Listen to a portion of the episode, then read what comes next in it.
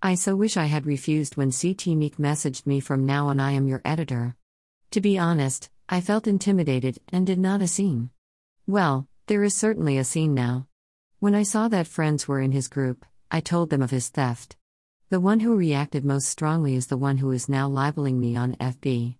All the others left his group or blocked him without a murmur. I got more uncomfortable while submitting my poems. He is not a kind man. There were threats. The only good thing about it was his foreword, which was very complimentary and in line with other reviews.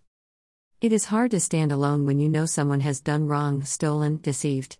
And then to find out that someone like Sid Meets doesn't hesitate to jump in and speak badly about some post where he was the only idiot. Courage to stand alone is the motto on here, my blog. Alone in my health condition, not understood symptoms, let alone anyone having heard of it. It is amazing how doctors respond. Some treat the symptom only, some want to know more, and others are arrogant and think they can ignore what they don't know. I do feel alone.